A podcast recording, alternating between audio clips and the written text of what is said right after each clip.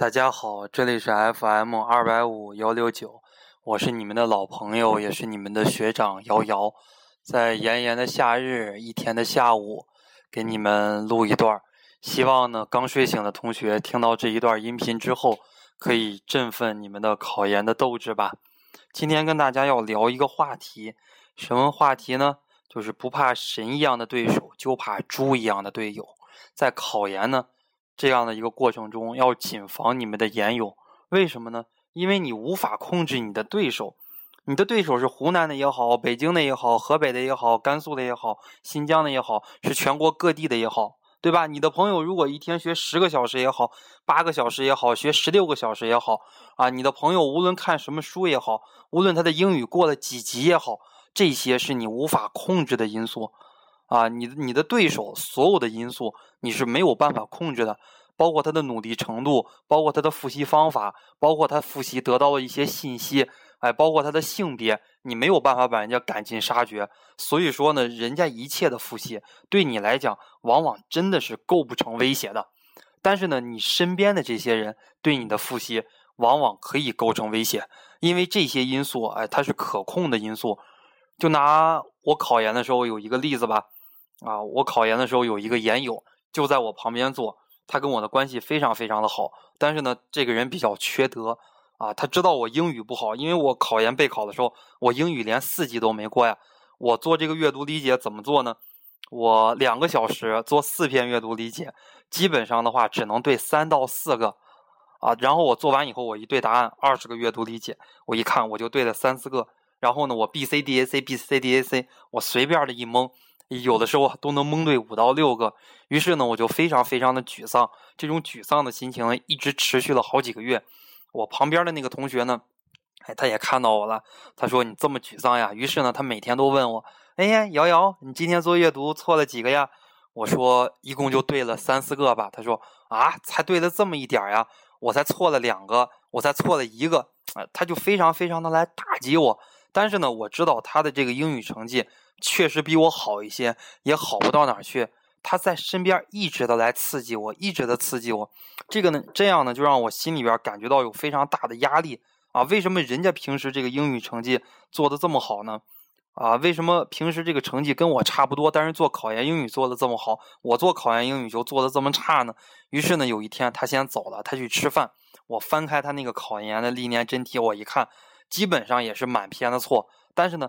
他往外故意的放烟雾弹啊，因为他跟我考一个学校一个专业嘛，所以说他故意的放这个烟雾弹来麻痹我，让我自己对自己失去信心，这样的一种行为就是很不好的行为啊。之后的话，他再问我，然后我就说滚你妈逼远远蛋的，说以后不要再问我这些事情，滚，思想有多远你就给我滚多远。哎，所以说呢，以后这样的朋友我就从来不再交了。这就是考研道路上你们所谓的研友。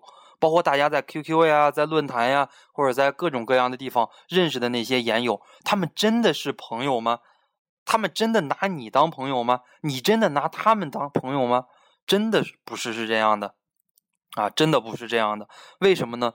表面上看起来是研友，这个研友他不是朋友，他是对手。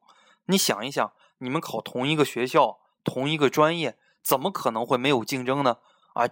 这个竞争是非常非常的大的，他上了他就占了一个名额，你就很难上了啊！我们知道这些专业的话，基本上一个专业就招这么几个人啊，就招这么几个人。无论你报湖南师范大学也好，你报其他学校也好，那教育学的这些专业，那撑死了也最多最多就是招十几个人，这么多人的竞争，你打心眼里边你也不希望他考上。啊，他打心眼里边，他更不希望你考上。你们无非就是想从对方身上获取更多的信心，或者说让对方复习的更差一些，你们的复习的更好一些。啊，在考研的道路上呢，我基本上是没有研友的。啊，但是我去年带了一年考研的学生，那个学生考考完研下来之后，他就哭的给我打电话。哎呀，他说学长呀。啊！我他妈的就被那个谁谁谁那个研友给害苦了啊！我真的后悔没有听学长的话，我听了那个研友的话了。他最后啊告诉我什么什么信息，然后呢，他告诉我他家有什么内部消息啊，让我一定要背那个。结果我背了的东西都不是我考的东西啊！这个就是说，你的研友他跟你直接有利益冲突的而我跟你们没有利益冲突。你们考四百分也好，你们考三百分也好，你们考二百分也好，或者你们不考也好，说白了，你跟我没有任何的关系。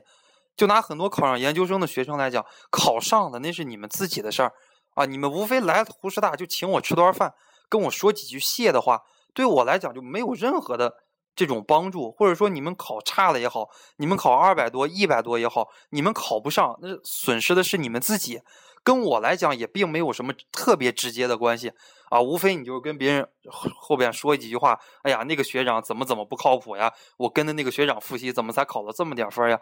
哎，我跟你们之间没有特别直接的利益冲突，所以说呢，我跟你们提供的这些信息，大部分来讲都是真真实实的来帮你的啊。我帮了你的话，无论对也好，无论错也好，啊，你夸我也好，我也不怕你来批评我，也不怕你考不上研究生。来骂我，而你的研友呢，往往真的不是这样的。所以说呢，在考研的道路上，尽量少交研友。那么有些同学就说了，那考研自己一个人复习多孤独呀！哎，孤独的话，你要找研友，找一个什么样的研友呢？可以是跟你考一个专业，但是呢，考不同学校的研友；还有呢，就是跟你考一个学校，但是不同不考同一个专业的研友。啊，这个研友的选择真的也很重要，而且这个研友呢，不能选跟你特别亲近的人，越是跟你特别亲近的人，尤其是女生哈，有这样的一种心理，有女生都有这样的一种心理，不希望自己身边的女性过得比自己好。你们慢慢的就知道了，因为我对女生比较了解，我大学四年的话，我们整个一个系二百五十多号人。啊，基本上有二百四十多号都是女生。我当了这个班长呀，学生会主席啊，包括上了这个研究生，我依然当这个班长、年级长。研究生的话，我们整个研究生院有七八百号学生，基本上女生的话也是占了七百多号，男生就这么十几号啊，几男生就是这么几十号。所以说呢，我在处理学生工作的这个过程中，也发现了女生都有这样的一个特点啊，自己找这个男朋友就不希望。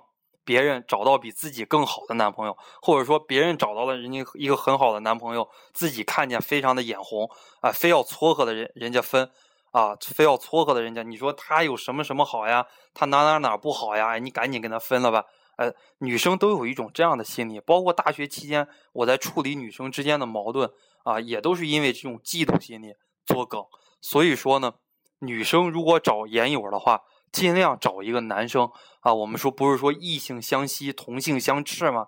异性的话，他往往他往往不会给你提供很多虚假的信息啊。总之一句话，就是研友给你们提供的信息，也不能说完全的信啊，当然了，也不能完全的不信，只能说呢，有自己有辨别、有选择的去辨认，还要坚持自己的一个底线，坚持自己考研复习的一套战略战术。不要被某一个研友他的一番话，哎，你把你的整个的思路都改变了。这是我今天要跟大家说的一个话题啊！希望大家在考研的道路上认真复习，可以交一个很好的研友。如果实在没有研友的话，把学长当成你们的研友，当成你们的朋友也可以。毕竟的话，学长会跟你们一起报名，一起走进考研的考场，陪你们这半年一起来学习。